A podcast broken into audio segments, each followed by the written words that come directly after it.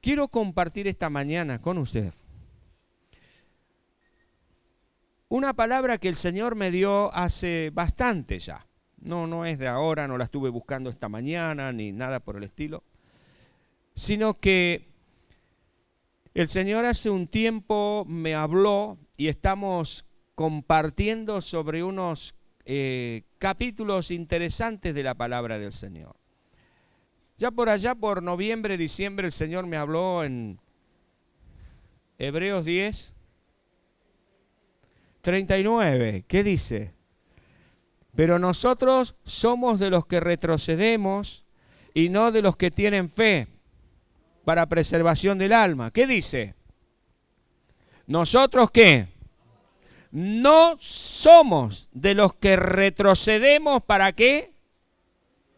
Para perdición, sino de los que tenemos fe para preservación del alma. Alguien lo posteó en el chat de, la, transmisión y es interesante eh, recordarlo, porque nosotros no pertenecemos al equipo de aquellos que retroceden. Pertenecemos al equipo de aquellos que avanzamos con fe en el nombre del Señor.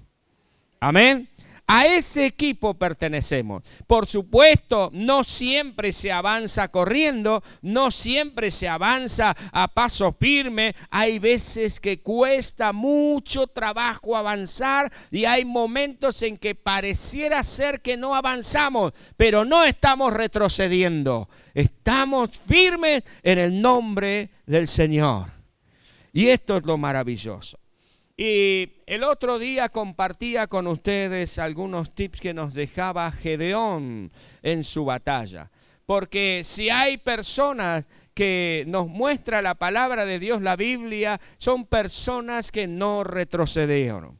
El capítulo 6 del libro de jueces en el Antiguo Testamento nos relata esta historia tremenda de este varón de Dios que aunque a sí mismo se veía pequeño, y que con un reducido número de soldados pudo vencer a un ejército muy numeroso, tan numeroso como una manga de langostas que se posa sobre los campos y no deja nada. Y quiero esta mañana compartir con ustedes algunos pensamientos porque vamos a avanzar en victoria si tenemos si tenemos en cuenta ciertas estrategias que son importantísimas para llegar al final. Trompetas, cántaros, teas, gritos de guerra. Son estrategias importantes que Dios nos está dando. Como les dije recién, vamos a leer en jueces, pero no el capítulo 6, sino el capítulo 7 el capítulo siguiente. Si usted lo busca en su Biblia, podemos leer desde el versículo 16 hasta el 23. Porque aquí se encuentran estas estrategias. Aquí se encuentran estos secretos para la guerra, estos secretos para vencer en tiempos tan difíciles como los que estamos transitando en este momento. Quizás usted se sienta muy identificado o identificada con alguna situación. Pues bien, le invito esta mañana a que juntos prestemos atención a lo que el Señor tiene para decirnos. ¿Lo encontró allí? ¿Estás allá? Bien. Jueces capítulo 7, versículo 16 dice así. Y repartiendo los 300 hombres en tres escuadrones, dio a todos ellos trompetas en sus manos y cántaros vacíos con teas ardiendo dentro de los cántaros. Y les dijo, miradme a mí y hacer como hago yo. He aquí que cuando yo llegue al extremo del campamento, haréis vosotros como hago yo. Yo tocaré la trompeta y todos los que están conmigo, Y vosotros tocaréis entonces las trompetas alrededor de todo el campamento y diréis, por Jehová y por Gedeón. Llegaron pues Gedeón y los cien hombres que llevaba consigo al extremo del campamento, al principio de la guardia de la medianoche, cuando acababan de renovar los centinelas, y tocaron las trompetas, y quebraron los cántaros que llevaban en sus manos, y los tres escuadrones tocaron las trompetas, y quebrando los cántaros tomaron en las manos las izquierdas las teas, encendidas y en la derecha las trompetas con que tocaban y gritaron, interesante lo que gritaron, por la espada de Jehová y de Gedeón. Y se estuvieron firmes, cada uno en su puesto, en derredor del campamento. Entonces todo el ejército enemigo echó a correr dando gritos y huyendo. Y los trescientos tocaban las trompetas y Dios puso la espada de cada uno contra su compañero en todo el campamento. Y el ejército huyó, el ejército enemigo, huyó hasta Betzita en dirección de Cerera y hasta la frontera de Abed-Meola en Tabat. Y juntándose los de Israel, de Nestalí, de Aser y de todo Manasés, siguieron a los madianitas. Gloria al Señor. Y el relato sigue, por supuesto. Qué interesante. Usted conoce, o quizás si no conoce la historia, no se la recuerda. El otro día estuvimos compartiendo un poquitito acerca de esta historia. El pueblo de Israel estaba siendo sojuzgado, estaba siendo atacado, estaba siendo disminuido por un enemigo interesante y muy numeroso, los madianitas. Estaban todos escondidos en sus cuevas, pero Gedeón salía para limpiar el grano en la era. Y en este trabajo estaba él allí cuando Dios se le aparece y le dice, ve con esta tu fuerza y salvarás al pueblo de su opresor. Usted puede leer los capítulos 6 de jueces. Gedeón allí entra en una conversación con el Señor. Y Gedeón le dice, mira, yo no puedo, soy el más pequeño, pero Dios le dice, anda con esta tu fuerza, yo no me voy a glorificar ni en tu fuerza, ni en tu sabiduría, ni en la cantidad de hombres que tú tienes, sino en lo que yo te digo. Yo soy Dios en el cielo y soy Dios en la tierra, así es que yo, yo voy contigo y haces lo que yo digo, la victoria va a ser tuya. Bueno, entonces Gedeón allí entró, palabra más, palabra menos, fue y comenzó a hacer lo que Dios hizo lo que Dios le pidió. Tocó el cuerno, llamando a la guerra, el cuerno es como una trompeta, ¿no? Y vinieron un montón. Y eran 32 mil que tenía Gedeón con él. Al principio, usted puede verlo en los primeros versículos 32 mil. Entonces Gedeón dijo, ah, bueno, entonces no soy tan, ¿eh? tan pequeño, así que ahora con 32 mil más o menos vamos a hacer frente algo vamos a poder hacer. Pero Dios hablando con Gedeón le dice, mira Gedeón, el pueblo que está acá con vos es demasiado. Y va a suceder de que si ganan la batalla, pueden llegar a pensar que la ganan por su propia fuerza, por la cantidad que son. Así es que vamos a ponerlos a prueba. Diles a todos los que tienen miedo que se vuelvan a su casa. Y Gedeón entonces los juntó a todos y proclamó y dijo, bueno, todos los que tengan miedo, los que, los que bueno, vuélvanse a su casa. Y hubo, quedó medio desértico el asunto, porque se fueron 22 mil. 22 mil, en realidad tenía 32 mil 300 hombres. Se fueron 22 mil. le quedaron 10 mil 300. Yo me imagino Gedeón diciendo, Señor, al final yo te digo que soy pequeño, vos decís que estás conmigo, que me vas a proveer. Tengo 32.300 y me saca 22.000 ya de una. ¿Está, conmigo o estás contra mí? Y Dios le dice, mira Gedeón, son muchos todavía, porque yo no me glorifico en la cantidad, sino en si me son obedientes o no. Así es que vamos a someterlos a otra prueba, llevarlos a tomar agua y aquellos que tomen agua como un perro, los pones a un lado y aquellos que tomen agua del lago como echándose sobre, sobre la panza, tirándose al suelo para beber del agua, ponelos a otro lado. Y fueron los que se echaron, los que se tiraron al suelo para tomar el agua, fueron diez mil. Entonces Dios le dice a Gedeón, esos diez mil que se vuelvan a su casa. Solamente 300 le quedaron. Poco es mucho. Poco en las manos del Señor es mucho. ¿Lo recuerda? Ahora, sigue la historia. Porque esto es tan, tan interesante para nosotros, porque él tuvo, Dios le dio a Gedeón una estrategia. Una estrategia para hacer la guerra, una estrategia para enfrentar al enemigo, una estrategia para enfrentar la adversidad, una estrategia para enfrentar las tormentas.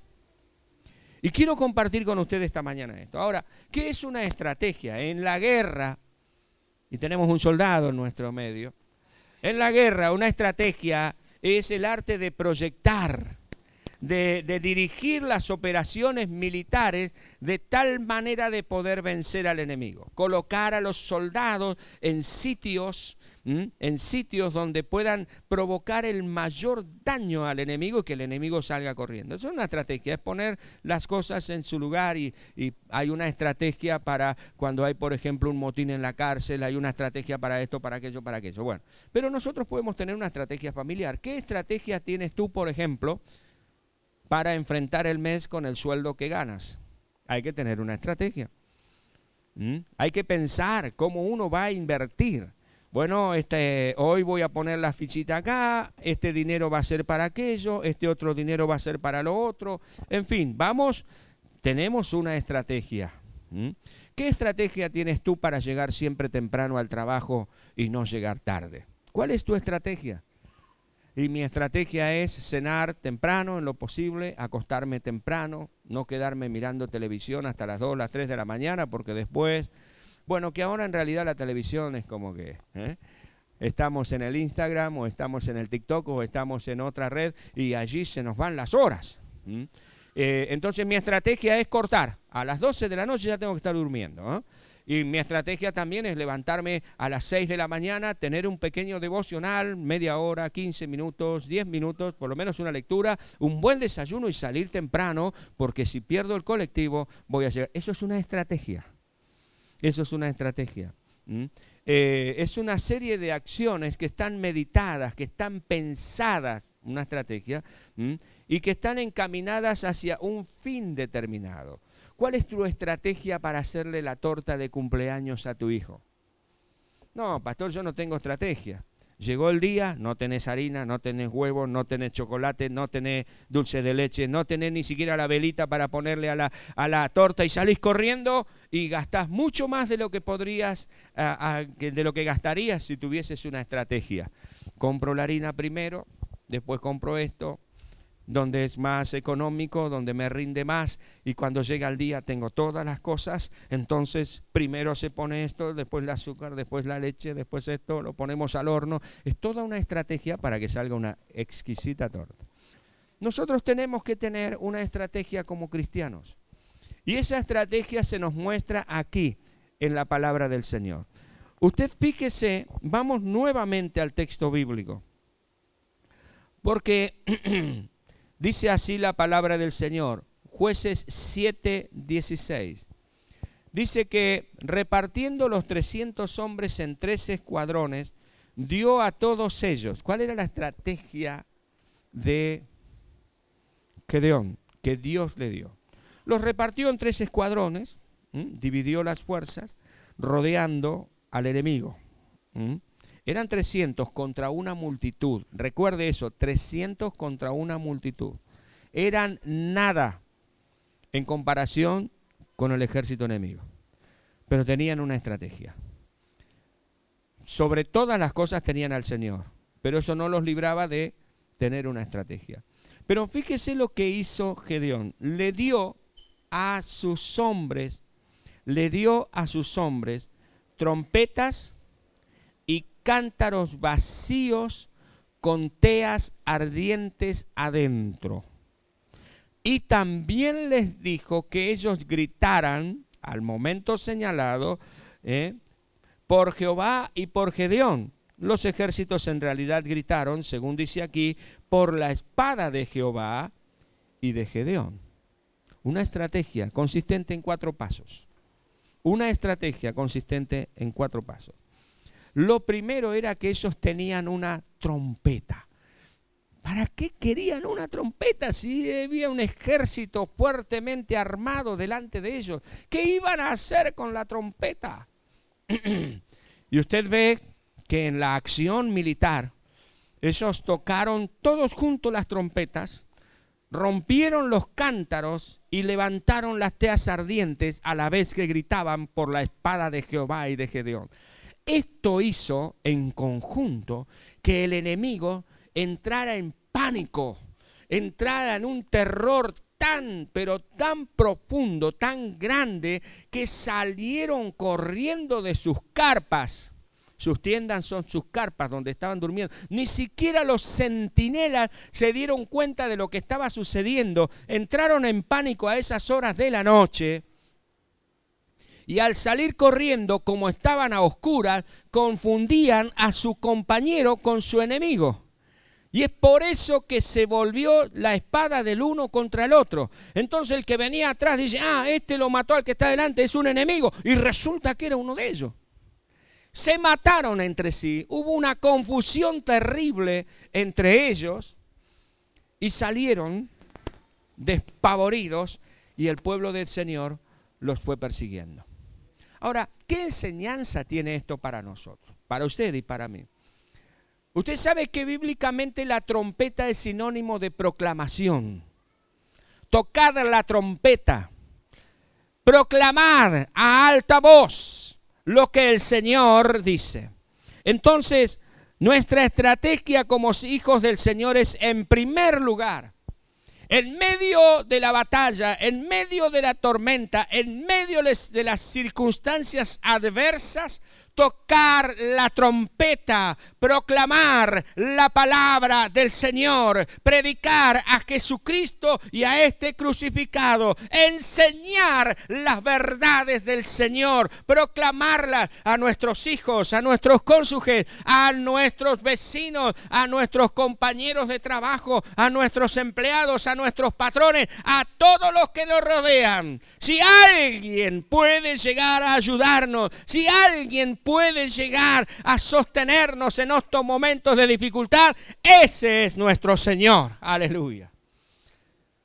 La estrategia es predicar la palabra del Señor en todo tiempo. Miren muchachos y chicas, hermanos y hermanas, amigos y amigas. Quien calla otorga. Y si usted y yo frente a las adversidades callamos, le estamos dando poder a nuestro enemigo. Le estamos dando poder al enemigo de nuestras almas. Es necesario que el pueblo del Señor, aún en medio de situaciones adversas, se atreva a publicar las bondades del Señor sobre su vida. ¿Qué ánimo tendrían estos 300? Somos 300. Dios nos ha sacado el resto del ejército. ¿Qué ánimo podrían tener ellos para ir contra esos miles que estaban allí? Sin embargo, obedecieron y tocaron las trompetas. Tocaron las trompetas, aleluya. Como el pueblo del Señor hoy no somos de los que retrocedemos, no somos de los que le damos la razón al diablo, a las circunstancias y a las emociones. Somos de los que le creemos a Dios y publicamos las bondades de nuestro Señor. Aleluya, esta es la gran estrategia. ¿Sabe qué? El diablo no se espera eso. El diablo no se espera que el pueblo de Dios predique la palabra de Dios en medio de la persecución. Que el pueblo de Dios levante su voz predicando a Jesucristo en medio de las adversidades. Si no lea, por favor, el libro de los Hechos de los Apóstoles. Cuando es la iglesia primitiva, la iglesia naciente comenzó, fue terriblemente perseguida por religiosos y por políticos. Sin embargo, ellos jamás callaron. Cuanto más perseguidos eran, más hablaban, más predicaban y más se entregaban a Jesucristo. De tales así que algunos llegaron a decir, estos que trastornan al mundo han llegado a nuestro pueblo. Y así estamos nosotros. Si no hubiese sido porque nuestros hermanos de la antigüedad hubiesen levantado sus trompetas predicando el Evangelio de Jesucristo en medio de la persecución, usted y yo hoy no estaríamos aquí gozando del cuidado, de la fortaleza, de la bendición del Señor sobre nuestras vidas. Siempre hubo alguien que en medio de las tribulaciones y en medio de las circunstancias adversas levantó su trompeta para predicar a Jesucristo y llegar a nuestra vida, a nuestro corazón. Esa es la victoria más grande que puede haber. En segundo lugar, la estrategia era cántaros vacíos. Cántaros vacíos que luego fueron quebrados. Un cántaro es un jarrón de, de arcilla. Un cántaro es un florero. Por allí los tenemos, ¿no? Pero son más grandes los que nos habla la Biblia. Y estos cántaros vacíos, que luego son quebrados, porque dice aquí la palabra del Señor que nosotros leímos, dice, repartiendo los 300 hombres les dio cántaros vacíos con teas ardiendo en su interior. Eso tiene un gran significado para nosotros, una gran enseñanza para nosotros. Pero luego cuando llegó el momento, no voy a hablar de esta enseñanza, pero dice que cuando llegó el momento, versículo 20, dice, y los tres escuadrones tocaron las trompetas y quebrando los cántaros, tomando en la mano izquierda las teas y en la derecha las trompetas con que tocaban y gritaron. No sé cómo hacían para tocar la trompeta y gritar a la vez, pero el tema es que tocaban las trompetas y gritaban, tocaban las trompetas y gritaban, gritaban y tocaban las trompetas eran hombres orquesta. Ay, más o menos, más o menos. Usted imagínese, hay algunos que por allí dicen, y no, pastor, yo toco la música y no puedo predicar. Estos tocaban la trompeta y gritaban. Si ellos lo podían hacer, nosotros podemos hacerlo también.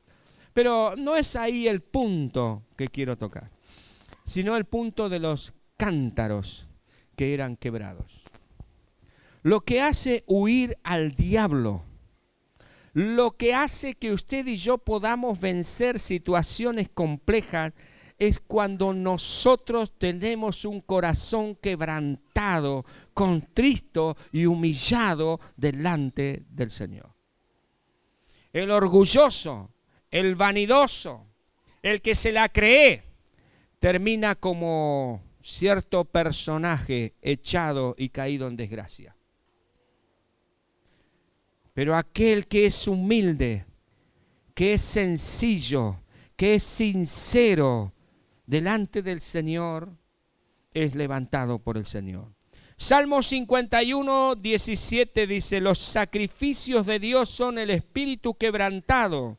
Al corazón contrito y humillado no despreciarás tú, oh Dios.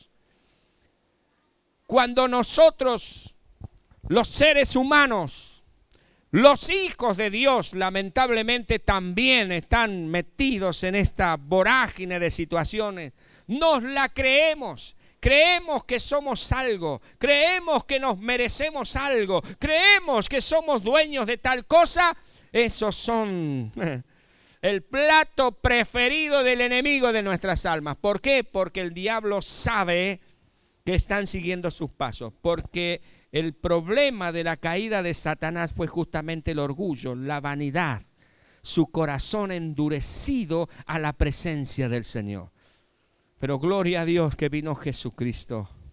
Aleluya. Aquel que dejó su trono de gloria. Aquel que dejó su lugar por nosotros, descendió, se humilló, se quebró, fue quebrado por nosotros y Él obtuvo la victoria sobre la muerte, no solamente para sí, sino para usted y para mí. Aleluya.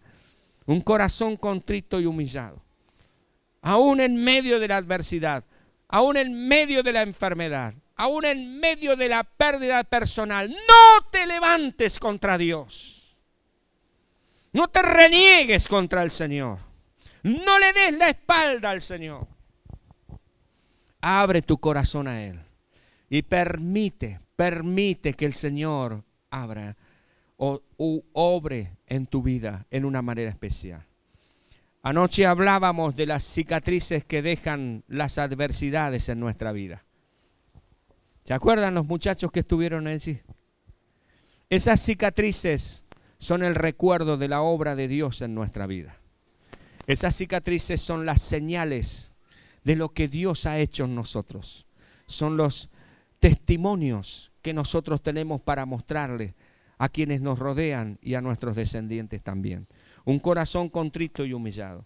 Aquellos que reconocen, aquellos que aceptan su propia debilidad, depositando por consiguiente toda su confianza en el Señor y no en sus propias fuerzas. Si es que vamos a vencer, si es que vamos a salir, es necesario que nuestros cántaros estén quebrados. Es necesario que nuestro corazón esté abierto a la presencia del Señor. Es necesario que quitemos toda dureza y que podamos aceptar la guía del Señor. También estos cántaros tienen que ver con lo que hay depositado dentro de ellos. Si usted leyó allí la palabra, dice que los cántaros estaban vacíos y que Gedeón le puso qué adentro? Teas encendidas, es decir, antorchas encendidas. Los cántaros estaban vacíos de sí mismos, pero estaban llenos del fuego, llenos del fuego, llenos del fuego llenos del fuego de Dios, que es a lo que Dios nos está invitando.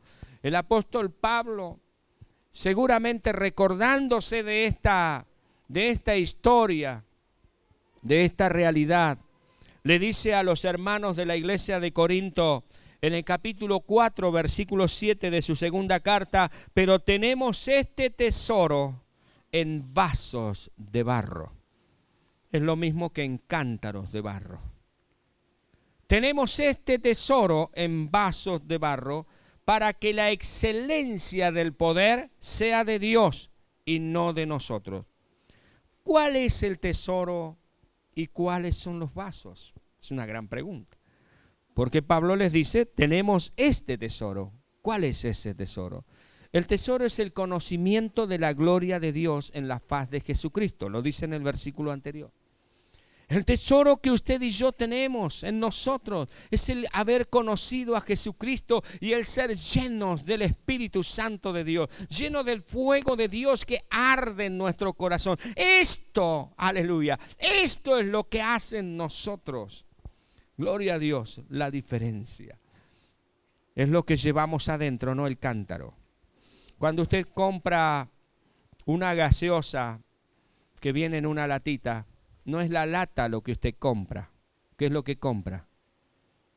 El contenido. No es la lata lo que le llama la atención. A veces la lata es muy bonita. Vienen de distintos colores, rojo y blanco, azul y amarillo. Pero no es la lata lo que usted compra. Porque por ahí usted ve una lata azul y amarillo y lo que hay adentro no, no vale ni, ni el peso que lo tiene que comprar. O por ahí es rojo y blanco. Lo que hay adentro. Usted compra lo que hay adentro, no lo que se ve por fuera. Y no es la vasija, mis queridos hermanos, mis queridos amigos y amigas. Por ahí nos miramos al espejo y decimos, esta vasija no vale nada. Esta vasija no sirve para nada. Esta vasija, mira lo que es. Como Gedeón cuando le habló el ángel. Dice, ah, Señor, ¿cómo yo? Yo no soy nada, no soy... Él se miraba al espejo que tenían en aquella época, que era un charco o, algo así, y decía, yo, nada. Pero Dios no miraba lo que estaba afuera, Dios miraba lo que está dentro. Y no es lo que está fuera de ti, no es lo que tú ves en el espejo, ni lo que tú percibes de ti mismo, es lo que hay dentro de tu corazón. Teas encendidas teas encendidas.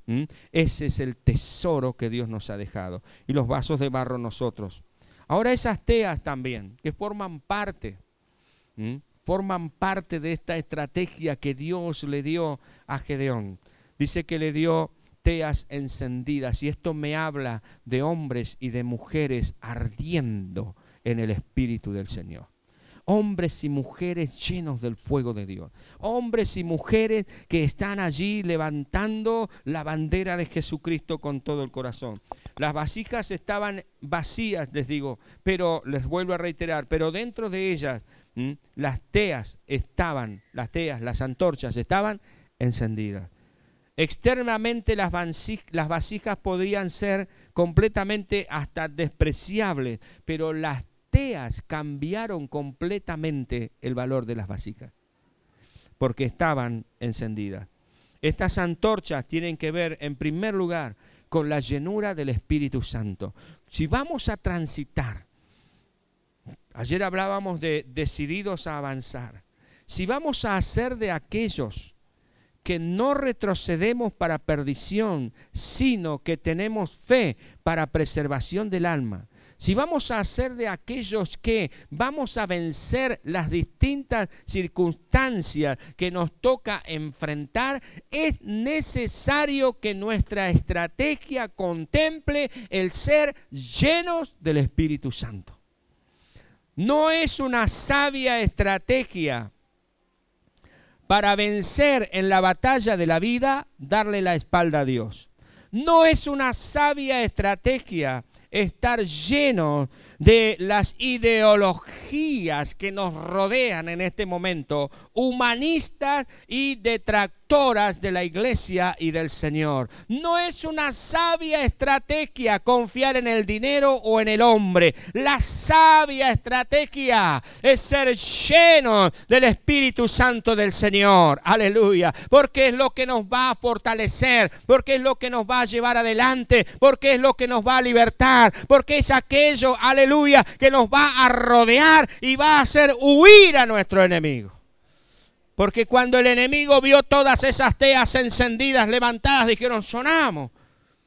Las teas encendidas, las trompetas, las voces, los cántaros, estos son un montonazo. Y se pelearon entre ellos y perdieron. El enemigo es confundido. El enemigo huye, mis queridos hermanos y hermanas, cuando el pueblo de Dios está lleno del Espíritu Santo. Cuando se enfrenta con un hombre, con una mujer llena del fuego de Dios, lleno del fuego de Dios, aleluya, lleno de la gracia del Señor. Juan Juan capítulo 14, versículo 16 dice, el Señor Jesucristo a sus discípulos dice, yo rogaré al Padre y les dará otro consolador para que esté con ustedes para siempre encendidas.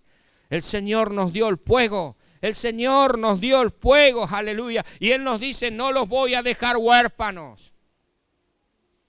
Tremendo lo que el Señor dice.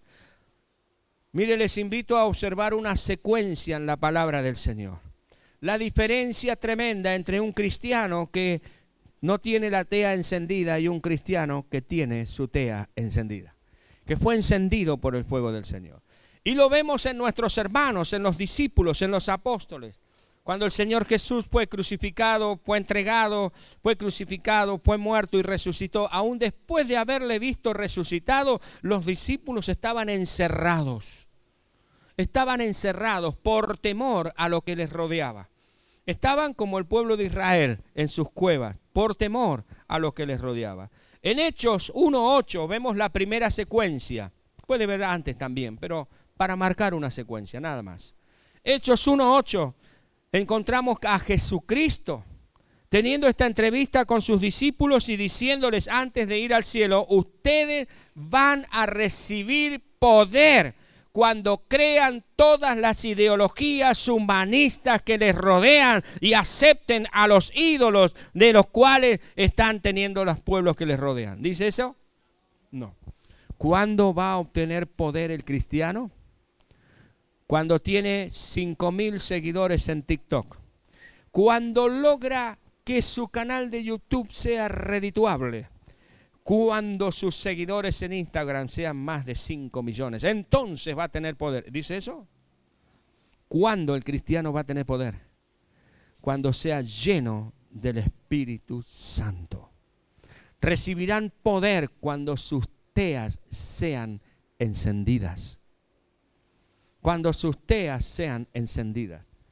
Cuando su corazón sea encendido por el poder del Señor. Hechos 2.4 sucede el cumplimiento de la promesa. Dice que viene un viento como un, un, viento recio y dice que lenguas de fuego se asentaban sobre los discípulos y fueron todos llenos del Espíritu Santo fueron encendidos allí. Y eso fue tan poderoso que la gente de la ciudad vino y se agolpó allí donde estaban los discípulos. Ya no podían estar adentro, ya tenían que salir. El fuego de Dios, aleluya, hace que salgamos y prediquemos la palabra del Señor. Y este hombre que negó al Señor, que huyó, que, bueno, que, que, quería usar elementos naturales para hacer la obra de Dios. El apóstol Pedro, poniéndose en pie, el apóstol Pedro, poniéndose en pie, dice el versículo 14 del capítulo 2, predicó el primer sermón y tres mil personas aceptaron a Jesús como Salvador y Señor. Teas encendidas. Y la iglesia fue imparable la iglesia fue imparable. ¿Por qué? Porque a través de la historia hubo hombres y mujeres cuyos corazones estaban ardiendo con el poder del Espíritu Santo para bendecir a aquellos que le rodeaban. En medio de las tormentas, en medio de las persecuciones, en medio de las necesidades, predicaban la palabra del Señor. Hombres y mujeres llenos del fuego de Dios tiene que ver también con la voluntad con que nosotros caminamos. En lo que requiere diligencia, dice el apóstol Pablo, no perezosos, sino fervientes en el Espíritu sirviendo al Señor, teas encendidas. Pero viene la última parte de la estrategia, los gritos de guerra. El grito de guerra. ¿Cuál era el, el grito de guerra? Por la espada de Jehová y de Gedeón Les pregunto a ustedes que han leído el pasaje bíblico. A vos que estás en tu casa o en el auto, donde quiera que sea, ustedes que están en el presencial. ¿Qué espada tenían ellos? ¿Cómo podían decir por la espada de Jehová y de Gedeón? ¿Qué tenían ellos como elementos para la guerra? ¿Tenían espadas? ¿Cuál era la espada? ¿La trompeta? ¿Las teas encendidas? Los jarrones que se quebraron por la espada de Jehová. Hermanos y hermanas, esta es la decisión, esta es la fortaleza del pueblo del Señor, la espada de Jehová. ¿Cuál es la espada de Jehová? No, no es algo de hierro. No es algo que tiene un doble filo. No es algo que mide un metro y pico para atacar y herir al enemigo. La espada de Dios es la palabra de Dios. Si usted y yo vamos a vencer en estos tiempos, va a ser porque nuestra confianza, nuestra fe, nuestra vida está puesta en la palabra de Dios y no en nuestros sentimientos. Está puesta en la palabra del Señor. ¿Dónde puso su fe Gedeón? ¿En lo que él estaba viendo? Evidentemente, si él ponía su fe en lo que estaba viendo, iba a salir corriendo con el rabo entre las patas, como un perrito asustado. ¿Por qué? Porque eran miles y ellos eran trescientos. Sin embargo, Gedeón no puso su fe en lo que veían sus ojos, ni tampoco en lo que sentía su corazón, sino que puso su fe, su confianza, se apoyó en la palabra del Señor. Aleluya. La Biblia es la espada del Espíritu para derribar todo argumento contencioso contra la palabra del Señor. Aleluya. La Biblia es la herramienta que Dios nos ha dado a nosotros para fortalecernos, para hablarnos, para levantarnos. Corazones quebrados, corazones llenos del Espíritu Santo, corazones llenos de la palabra del Señor, vidas dispuestas a predicar la palabra de Dios en todo tiempo es lo que Dios va a usar en este tiempo para derrotar al enemigo. Usted y yo somos más que vencedores. No somos de los que retrocedemos, sino de los que tenemos fe para preservación del alma. En el nombre de Jesús. No sé la situación por la que estés atravesando. Quizás el diablo ha venido sobre ti con dudas, con temores, con angustias, con frustraciones. Te sientes como que, como que no eres nada. Mira, mi hermano y hermana, este pueblo estaba en la misma condición. Veía que la circunstancia, veía que el enemigo era tan superior a él. Sin embargo, tuvieron esta estrategia. Se atrevieron a hablar del poder, de la gracia y de la bendición del Señor aún en medio de esta situación. No negaron su fe sino que la divulgaron, tocaron sus trompetas, sus corazones quebrados delante del Señor, reconociendo, me equivoqué, estuve mal en esto, reconociendo el pecado personal, reconociendo nuestra propia debilidad delante del Señor, que si vamos a lograr algo, si vamos a salir adelante, es porque Dios está con nosotros, dándole siempre toda la gloria al Señor siendo llenos del Espíritu Santo de Dios, buscando la llenura del Señor y teniendo la palabra de Dios como nuestra firme y segura ancla de la fe. Amén. Estrategias. Tenga su estrategia, mi amigo, mi amiga. Tenga su estrategia para enfrentar estos tiempos difíciles. Esa estrategia no puede prescindir nunca de Dios esa estrategia no puede prescindir nunca de la obediencia a Dios, de la fidelidad a Dios. Esa estrategia no puede prescindir nunca de la humildad, de la sencillez de espíritu y de vida. Esa estrategia debe incluir la llenura del Espíritu Santo. Esa estrategia debe incluir un conocimiento y una puesta en práctica de la palabra de Dios, que es nuestra segura ancla de la fe. Tenga esa estrategia y juntos vamos a ser vencedores. Amén. Pongámonos de pie los que estamos en el presencial. Usted que está en su casa, póngase de pie también. Si puede hacerlo y si no desde su cama o desde la silla, desde donde sea, pero vamos a orar al Señor. Dios te ha entregado hoy una estrategia. Dios te entregó una estrategia para que la sigas, para que seas un vencedor. Este pasaje bíblico que terminamos de leer, dice que el ejército persiguió a los enemigos, los venció por completo. Tú perseguirás y vencerás si sigues esta estrategia.